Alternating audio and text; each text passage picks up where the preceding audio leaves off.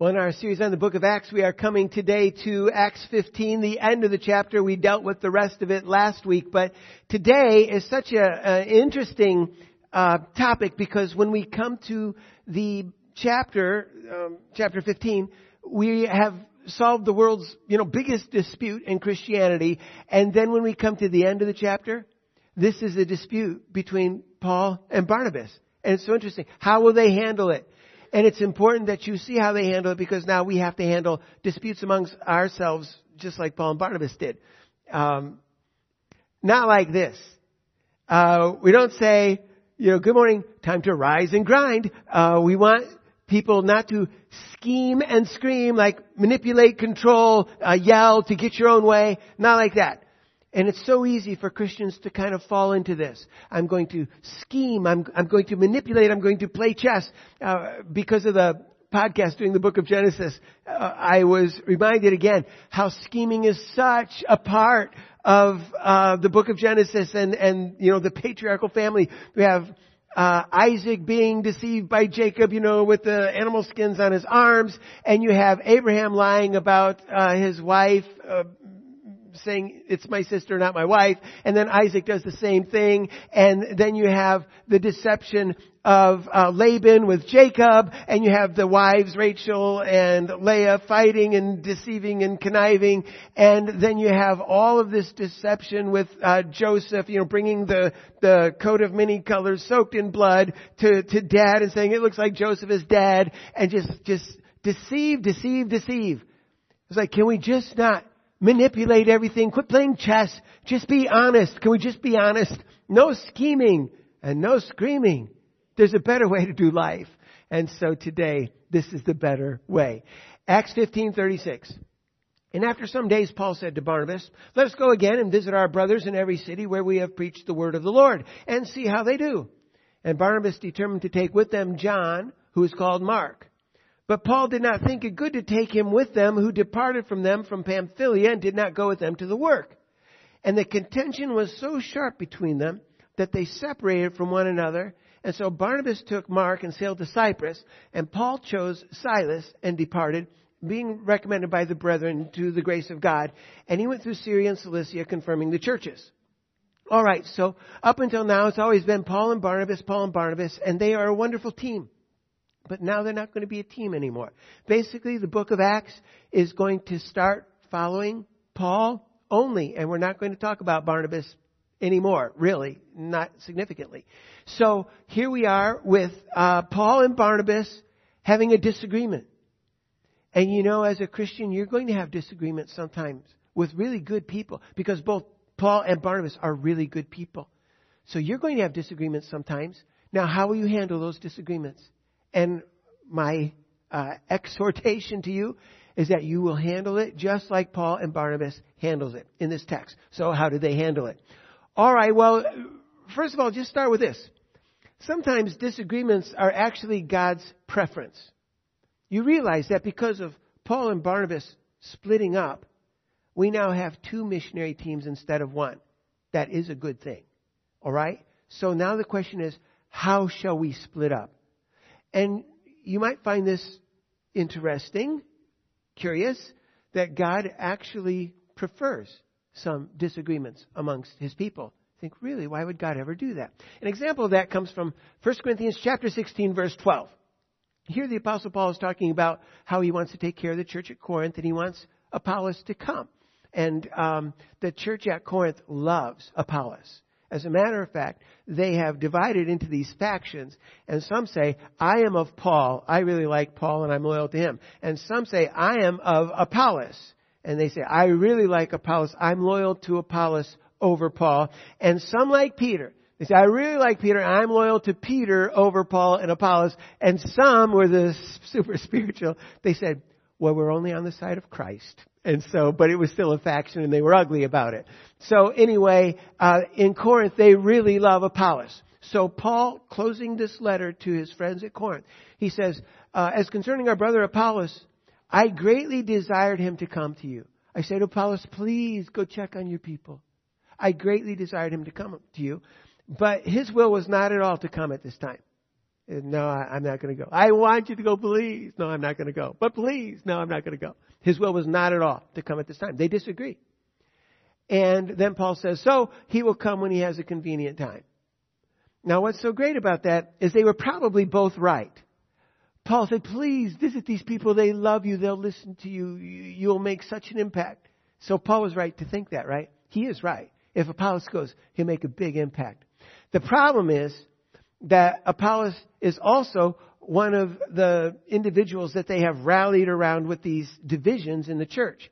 And so he says, I don't want to go right now. It's just going to cause a problem. And the people who are for me are going to uh, be all happy, and the people who are against me are not going to be happy that I'm there. And it's just going to cause a problem, so I'm not going to go.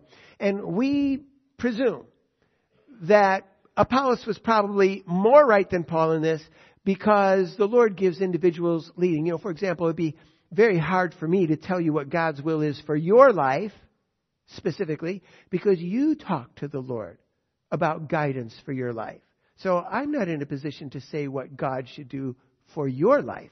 And, and every Christian stands alone, you might say, uh, with the Lord in such things. So we think Apollos was more right. But Paul was right. And it was probably good for Paul to think, Apollos, you're wonderful, and everybody's just going to be so moved if you'll go there. So he's right. And Apollos is right, saying, I, I, I know what you're saying, Paul, but I, I don't think this is a good idea. And so Apollos was more right. But this was a good Christian disagreement. It's a little bit like Romans 14:5. Here the apostle Paul says, one man regards one day above another, the other man regards every day alike. Let him, every man be fully persuaded in his own mind. So here we're talking about Jewish holidays and most importantly, the Sabbath days. So there are Christians in the New Testament church who say we have to worship on Saturday because it's the Sabbath day. And from time immemorial, the Sabbath day has been special. Since God created the world and rested on the seventh day, the Sabbath day is special. And if we really love God, we have to worship on the Sabbath day. And Paul says, you know, that's a really good idea. You know, one man regards the Sabbath day as a special day to God. Isn't that swell? But on the other hand, there's another guy who says, listen, we, we can't do this because Sabbath is such an issue. And we're going to lead people right back into Mosaic legalism if we start doing this with the Sabbath. So, you know, it's really great. It's probably both are right. I'll bet the Lord thought that was pretty swell to have people say, let's make Saturday special to the Lord. And the Lord would think in his heart, I'm, I'm surmising, right? I don't know what God thinks. But the Lord might think in his heart, isn't it nice that these people want to have a special day for me? I think that's that's very sweet. And then these other people dig in and say, yeah, but that's going to take us right back to Sabbatarianism. You know, you have to obey the Sabbath or you're a bad guy. And I think the Lord would think, isn't that swell? That these people dig in and they understand grace and say, we can't just let the whole world drift back into Sabbatarianism, into Mosaic legalism. So they, they dig in. Wasn't it great that these people wanted to have a day just for me, that was so sweet. And wasn't it great that these people said, hey, we have to be all about grace. We, we can't let this happen and the whole world goes back into Sabbatarianism. So, different things for different people. The Lord, through Paul, says, let every man be fully persuaded in his own mind. You know, just make sure if you're saying, I want to have a special sweet day on Saturday for the Lord, just make sure you're not talking about legalism, like you must, or you're a second rate Christian. And for those who dig in and say, well, we can't let this drift back into Sabbatarianism. We have to, we have to stop it and make sure everybody is not legalistic, make sure everybody is, is, uh, uh, full of this concept of grace. The Lord might say, yeah, but don't hate the poor people, right? Who want to have a special day for me. Like, yeah. Well, let every man be fully persuaded in his own mind. You see, some of these disagreements probably suit God just fine. Like, good ideas on both sides, carry on. Maybe God prefers to offer his people a number of choices. I've shown you this slide on a few occasions, but there's not just one way to do the Christian life. And you could look at those Amish fellows and say, you know, I'll bet the Lord thinks that that's very sweet, that they just want to be back to nature and simple and, and a, a community life and they love each other.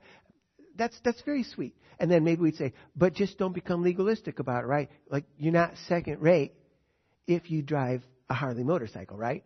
So just don't get legalistic. And then, like those people in the Duck Dynasty picture, like, you know, that's, that's a really good way.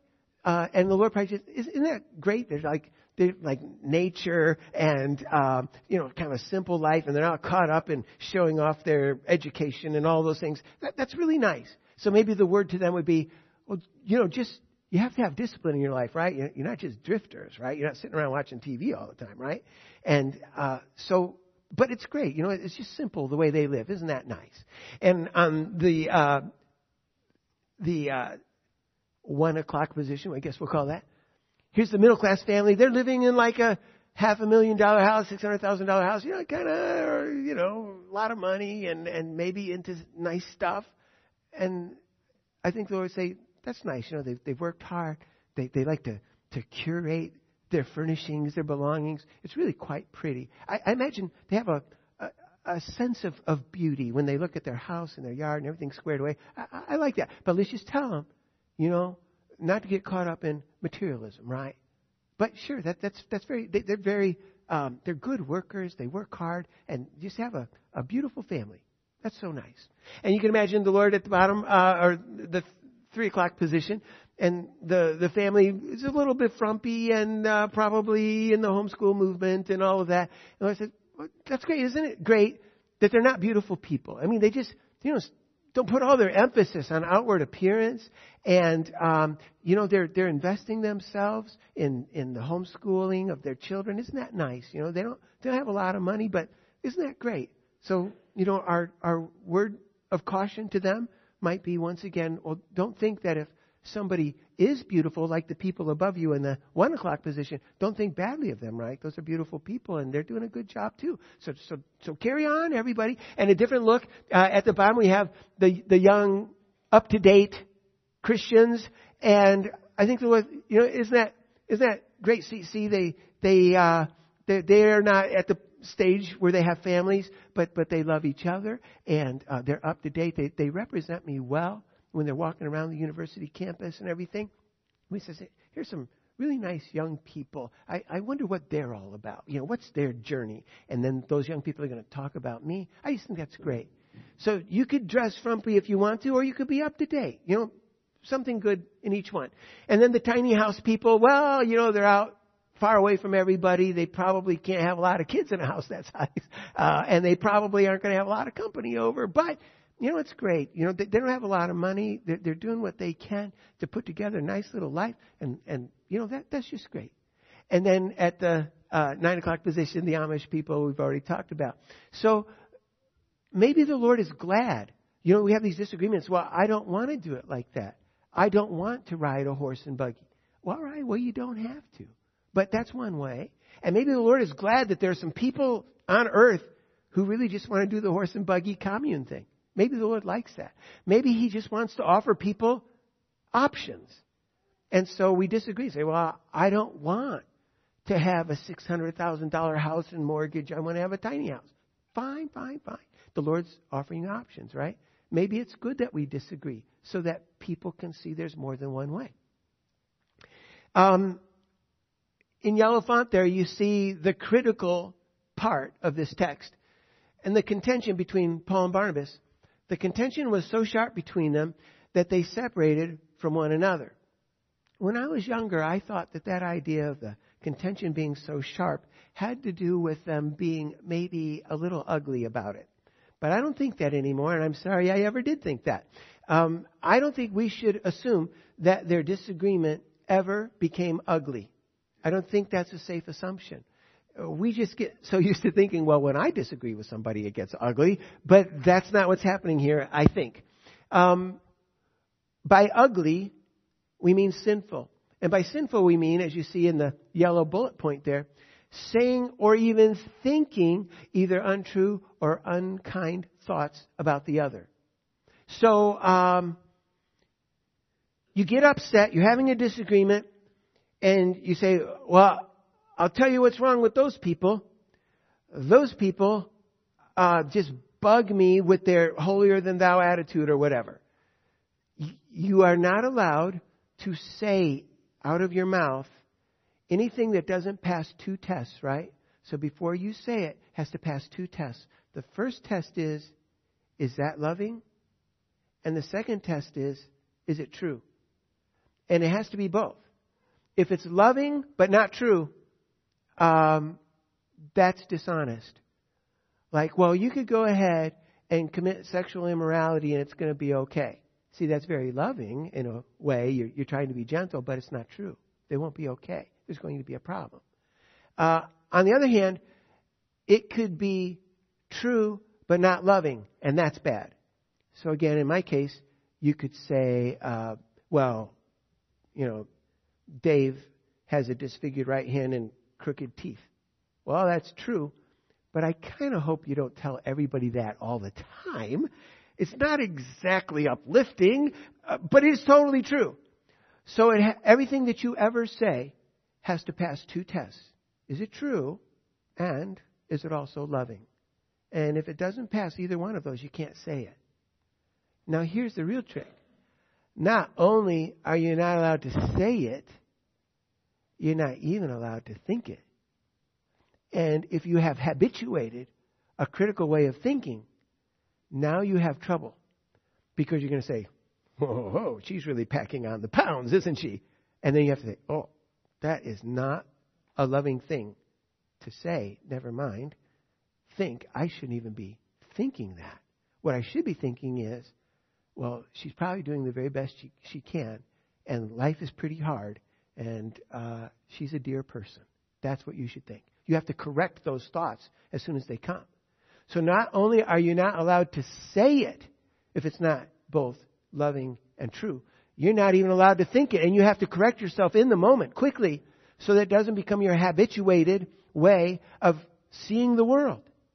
That's a real challenge. Now, the good news in this case is Barnabas and Saul have already habituated the new way of thinking. Not only do they not say things about people that are not true and kind, they don't even think things about people that are not true and kind. And so we'll talk about more of that in just a minute. But here's how we know. You're not even allowed to think things that are not true and kind. So in Philippians 4 7, which is such a key verse for everything in the Christian life, Philippians 4 7 says, Finally, brothers, whatever things are true, and there are more things there with the ellipses true, honest, just, pure, lovely, of good report. But we're skipping all that with the ellipses right now because I want to show you true, and kind. Finally, brothers, whatever things are true, whatever things are lovely, think on these things. That's a command. You have to think on these things. Well, you could think about a thousand things that aren't true or that aren't lovely, but you're commanded to think on these things. So when Paul and Barnabas had their disagreement, they were obeying that command. They were thinking still about the things that are true and lovely. And that's what you have to do when you disagree with somebody in Ephesians 4:29 we're we're going to talk now not just about what you think but now what actually comes out of your mouth what you say. So Ephesians 4:29 let no corrupt communication proceed out of your mouth but that which is good to the use of edifying. See it's uplifting. When I do say something it will be uplifting. Now bear in mind that sometimes you do indeed have to say things about God's judgment. You have as the scripture says the the obligation to be admonishing one another, and admonishing um, admonishing means that you're going to have a teaching with a bit of a barb, a teaching with a warning attached to it. Like I'm teaching you this, and also you better do it, or there's going to be a problem.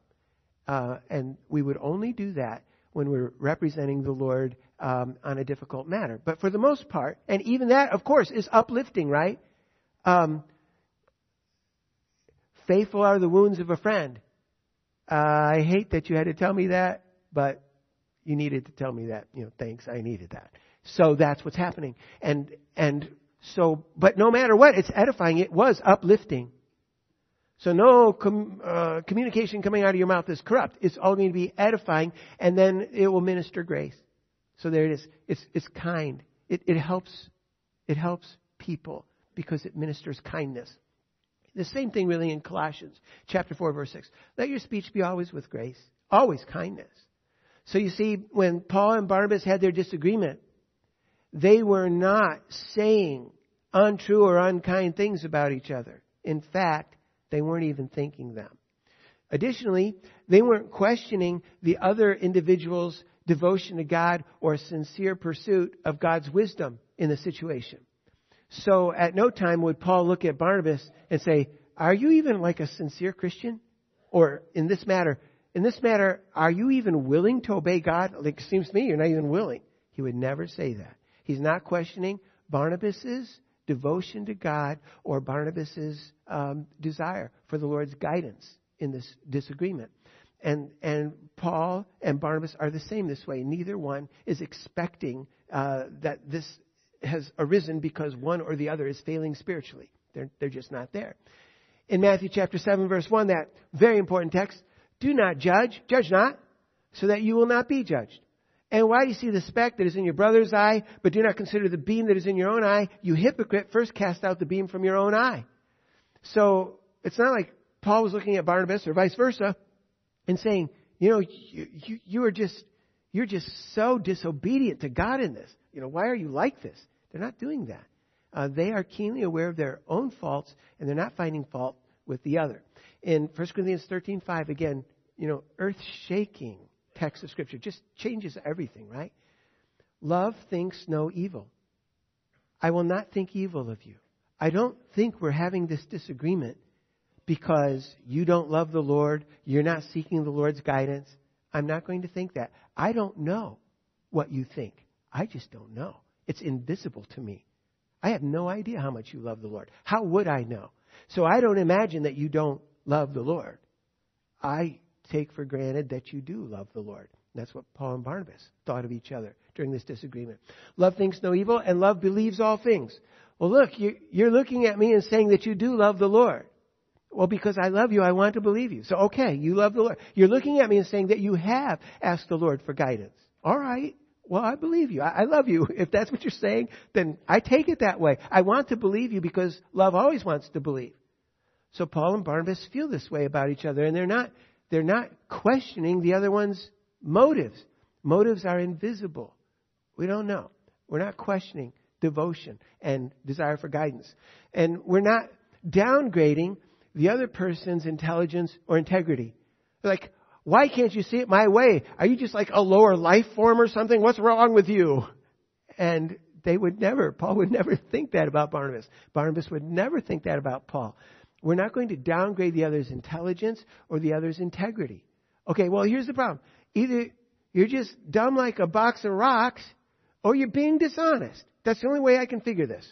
Like, no, you, you can't do that when you're disagreeing with fellow Christians. They're not dumb like a box of rocks, and they're not dishonest. Now, of course, it is possible for a person to be dishonest, but you don't know the situation. You don't know what's in there. You don't know if they're trying to deceive you. It's invisible. You just don't know. So, in 1 Corinthians 8 1, knowledge puffs up, but love builds up, edifies. Knowledge makes you weird. Love builds up. It, it's uplifting. And if any man thinks he knows anything, he knows nothing yet as he ought to know. It's like, listen, Barnabas, either you're dumb like a box of rocks or you're just dishonest. Well, Paul instead should say, um, I know that I don't know anything yet as I ought to know. So we are both, unfortunately, dumb about many things in life. So I do not think that you are a lower life form. The problem is with all of us. We just don't know. In Philippians 2 3, in lowliness of mind, let each estimate the other better than themselves. Say, well, you must just be either dumb or dishonest. I don't know which. You can't do that. You have to say, I'm assuming in this disagreement that you are more honest than I am. I can't see your heart, but I am going to estimate, esteem, regard that you are more honest than I am. And your ideas may very well be better than mine. See, that's how you disagree. In Romans 12:16, do not be wise in your own conceits. Don't say, "Well, you're dumb like a box of rocks, but I'm not." Like, whoops, that's a problem. Because at the moment you think that, then you are the one who's failing. And 1 Corinthians 13:5 once again, love thinks no evil, love believes all things. Listen, you say that you're being honest and you honestly think that you're right. You honestly think that this is the right thing for you to do. I love you, so I want to believe you. And I don't know why we're having this disagreement. By the way, you know that the disagreements we're talking about today and last week, um, these are disagreements where the Bible has not spoken definitively, right? Like, should you join the Amish community, or should you have a tiny house, or should you have a six hundred thousand dollar house? I mean, the Bible doesn't say. So the kinds of disputes we're talking about are things that are not directly regulated by the New Testament. If we're talking about whether it's okay to go worship idols, well, now we're going to dig in on that one and say you must not do that, right? That is regulated by chapter and verse uh, scripture. So there's no doubt about this. We're talking about things that are not regulated by the New Testament. Love thinks no evil. Love believes all things. You say you honestly think this is what the Lord wants you to do, and I I think differently. But you you say that you you're being honest, and so I I believe you. You see, and we're not going to downgrade the other's intelligence, are you just dumb? Or the other's integrity, are you just dishonest? We don't know what degree of honesty is in their hearts, so we don't go there. We're also not going to be stating the same points repeatedly because that's a sin. You can't just keep harping away on the same thing. So in Philippians 2:14, do all things without murmurings and disputings. Murmurings, uh, that's one of those onomatopoeia uh, words, you know, it sounds like what it is. Murmur, murmur, murmur, murmur, grumble, grumble, grumble. And disputings, you know that that's quarreling. You, you can't quarrel with people. And quarreling always talks in repetition. Cycle around. Same thing, same thing, same thing. We already said that. Stop. we can't quarrel. Same thing in 2 Timothy chapter 2 verse 24. Again, life changing, life changing verse. The servant of the Lord must not quarrel. I mean, if you just had those words in the Bible and everybody would obey them, like, whoo, that really changes life. The servant of the Lord must not quarrel.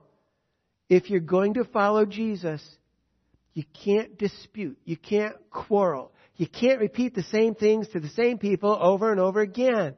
That's quarreling. Don't do that. You can't just keep repeating the same points you always make. Proverbs 27, verse 15. You know, we're sorry that the women are singled out on this. Uh, it's equally true of the men. But a continual dripping on a very rainy day and a contentious woman are alike. And a contentious man is the same way. You just keep drip, drip, drip. The same thing would just stop. All right? Well, the scripture is telling you that you can't state the same thing over and over again when there's a disagreement. Titus 3:10. This is so helpful again. Life-changing statements of scripture, right? Titus 3:10. A man who is a divisive person after the first and second admonition reject. This is so important because it's telling us what to do on our side. Like we can't make somebody stop dripping at us, right? That's between them and the Lord.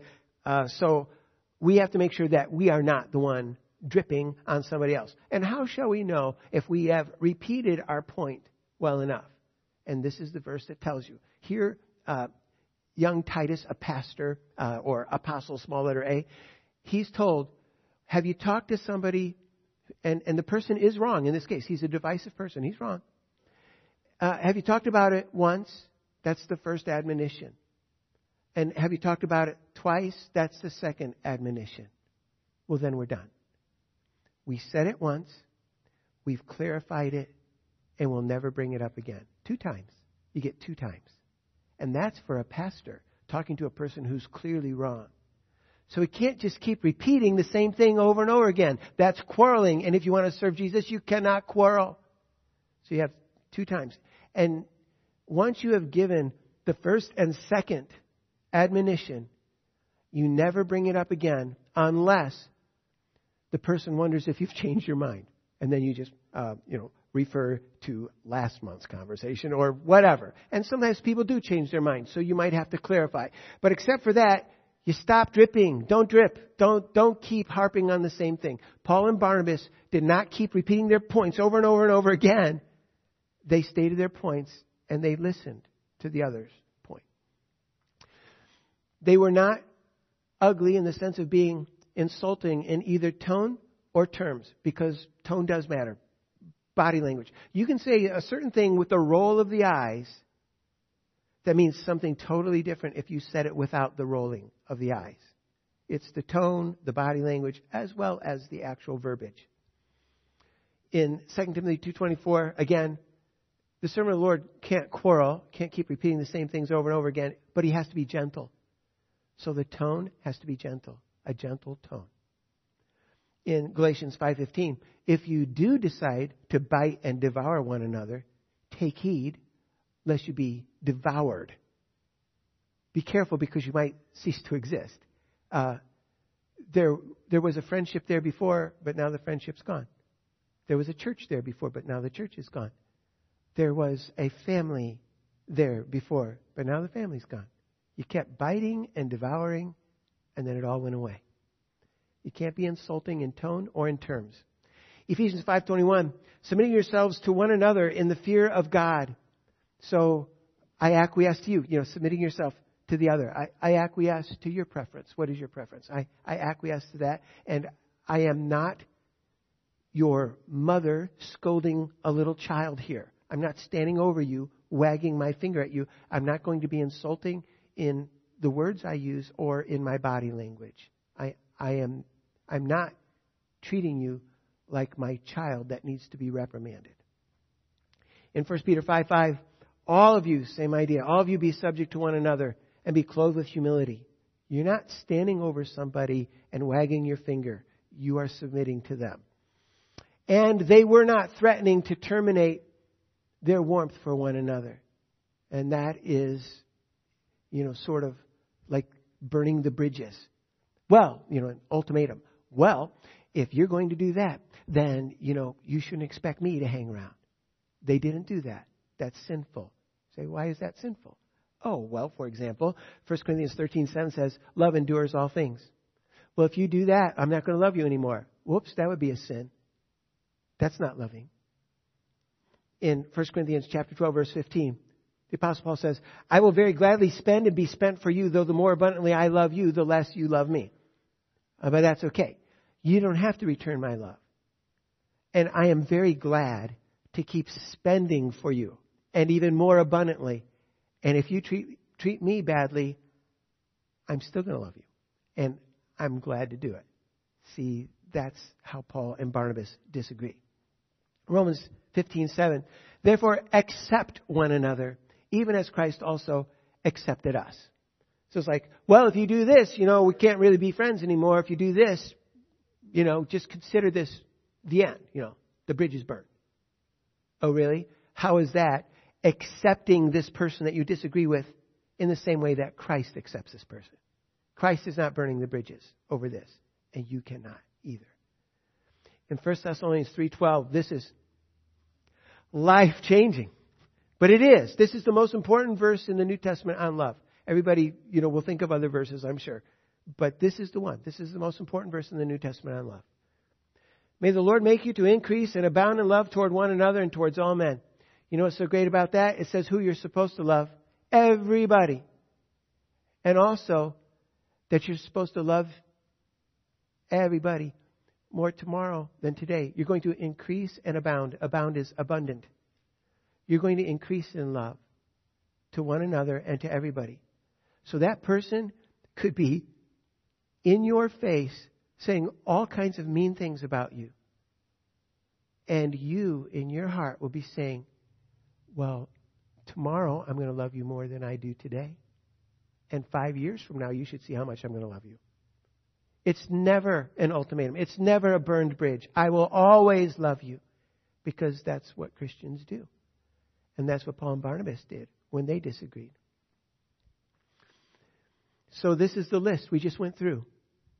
We should not assume that the disagreement between Paul and Barnabas became ugly, saying or even thinking untrue or unkind things about each other, questioning each other's invisible devotion to God and sincere pursuit of God's wisdom, downgrading the other's intelligence or integrity, stating the same points repeatedly, being insulting either in tone or in terms, or threatening to terminate the relationship.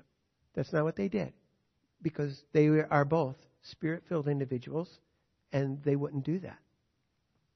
And yet, their disagreement was probably still very, very painful. You know, the reason people disagree is because they both think that they're right. And so Paul says, I want to go with you, Barnabas. And Barnabas says, Oh, great. Well, we'll bring John Mark. And Paul says, Well, we can't bring John Mark because the last time we tried that, he left us after the very first city stop. So I don't want to bring him.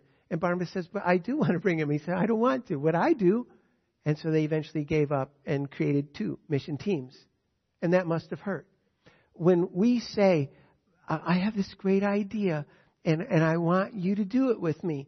And the other, I, I want us all to make our own, we're going to put all of our money together and we're going to have an Amish commune, okay? And it'll be great and we'll all uh, love each other and our children can play together and we can do um, cooperative education and cooperative farming. We're all just going to do this, okay? And somebody says, no, I don't want to do that. No, but, but you'll love it. It'll be great. And we don't understand. Why aren't you as excited about it as I am? I mean, isn't it a great idea? Won't, won't it be fun? I mean, we'll have horses. That, that horses are fun, right? It'll be great, and we'll just step out of the grind. You know, no more rise and grind. It's morning, rise and grind. We'll step out of the. Won't it be great? And the person says, "No, I don't want to do that." You think, well, I don't know why he's not as excited about it as I am. And each person, Paul and Barnabas, was excited about his idea. We're gonna, we're gonna reclaim John Mark. It'll be so great. Everybody will say, wow, now he's so much better. Last time he kind of sat around in the back of the room looking all pouty and now he's into this.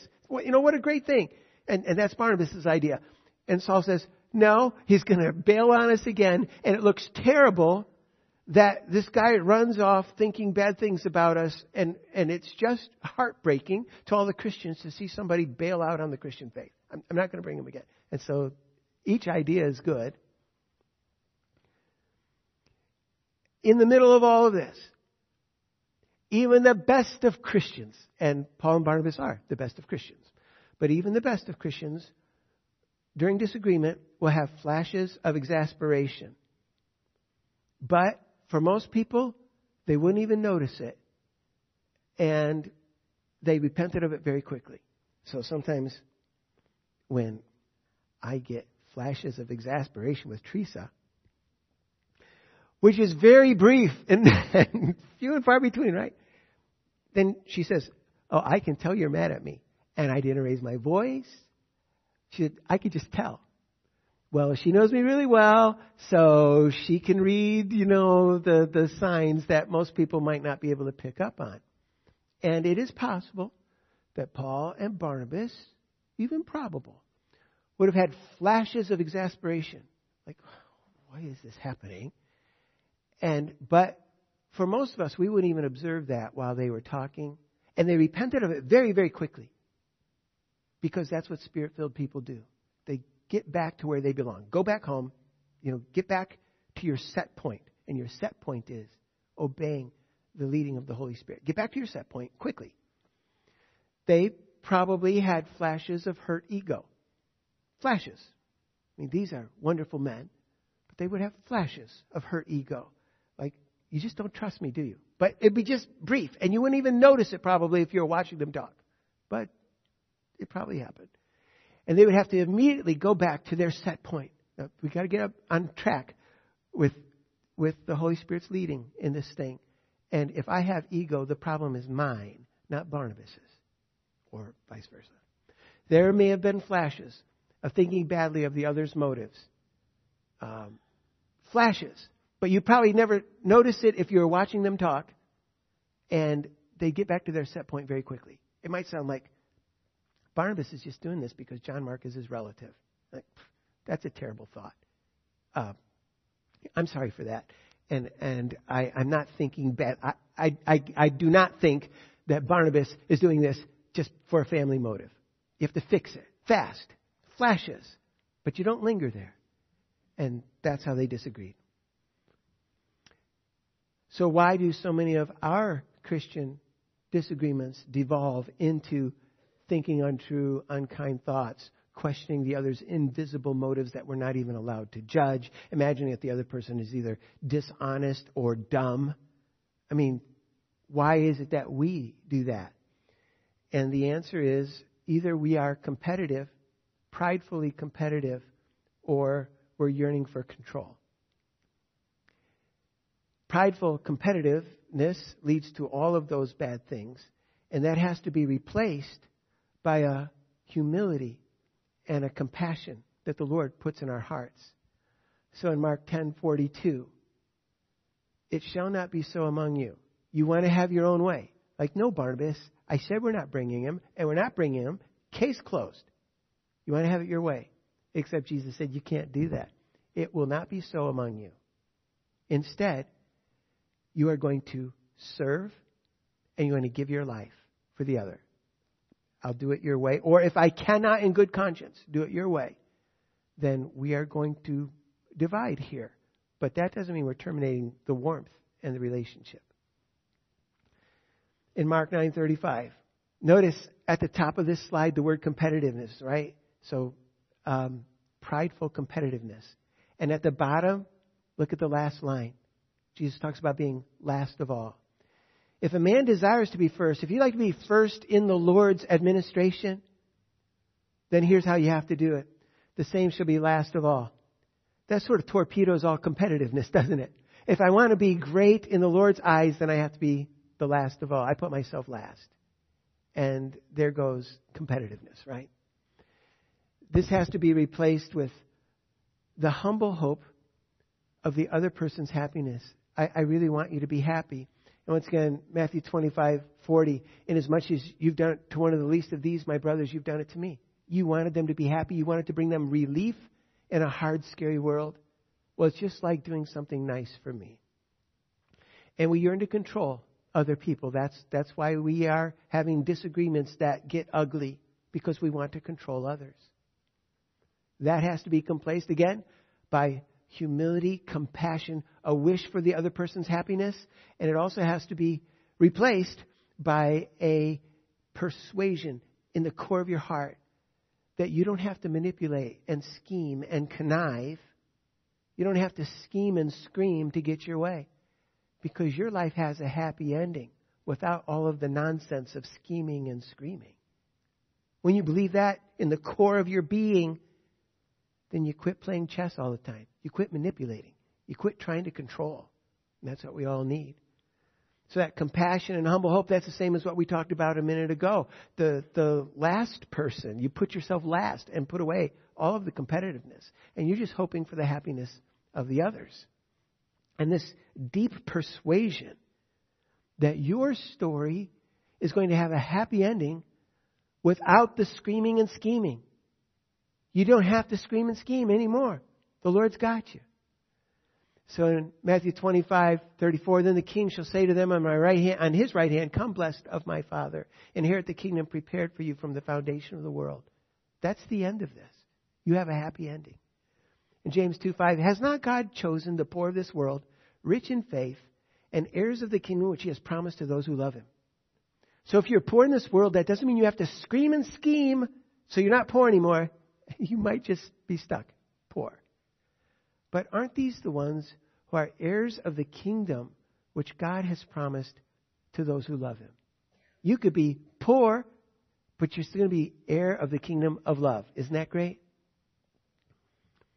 This is a montage of Scripture. I know you can't see that very well, but let me do it fast and just notice that where the references are, it's saying that this was a different time when Jesus taught the same principle. So it's not like um, Matthew relayed this story and I'm quoting it, and then Mark relayed it and I'm quoting the same story. These are all different stories. So here's what it sounds like in the New Testament. If any man desires to be the first, the same shall be last of all and servant of all. But many that are first shall be last, and the last shall be first. So the last shall be first, and the first last. There are last which shall be first, and there are first which shall be last. He who humbles himself shall be exalted. He who humbles himself shall be exalted. He who humbles himself shall be exalted. Humble yourselves in the sight of the Lord, and he shall lift you up. Humble yourselves under the mighty hand of God, that he may exalt you in due time. So, in other words, there's this humility. Uh, I'm not saying that I'm right. I'm not saying that my way is better than your way. I just want you to be happy. Humility. And security. Because I know my life is going to have a happy ending. And so I don't need to control you. Whatever you do, you do. And here again, a montage. Will, if you follow Jesus, will your life have a happy ending without screaming and scheming? Yes. Paul talks about the prize of the high calling. It's far better, the future that we look forward to in heaven. It's far better. No more sorrow or crying. Paradise. The sufferings of this present time are not worthy to be compared with the glory. The kingdom which God has promised to those who love Him. Enter into the joy of the Lord, heirs of God and joint heirs with Christ. That's a happy ending. You do not need to scheme and scream for that happy ending. That happy ending is yours. As a matter of fact, if you do scheme and scream, you're going to kind of ruin it. It's, it's locked in for you. You don't have to scheme. No playing chess. No controlling. No manipulation. Relax. Just be honest. So their disagreement was not ugly, but it was surely still painful. It felt like grief over loss. And you'll have this. In the best of disagreements with good people, you'll have this.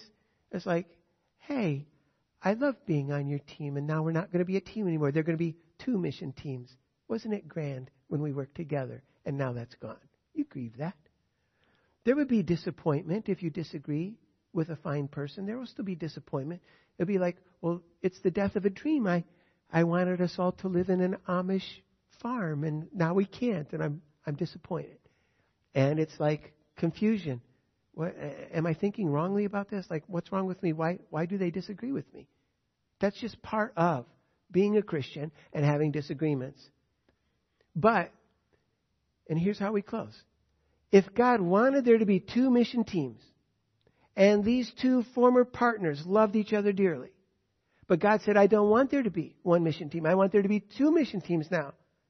Then how would God have wanted Barnabas and Paul to work it out? Oh, well, they would listen to each other and they would admire each other and they would assure each other of their love ongoing. For, matter of fact, I'll love you more tomorrow than yesterday. And then they would hug each other and with misty eyes say, see you on the flip flop, whatever. I got to go to my mission, you go to yours. And that's exactly what they did. That's how it should be done. And that's exactly what they did. So not this. This is not your life, right? No screaming and scheming. We're not going to do that. We're going to do this. And you can by God's grace.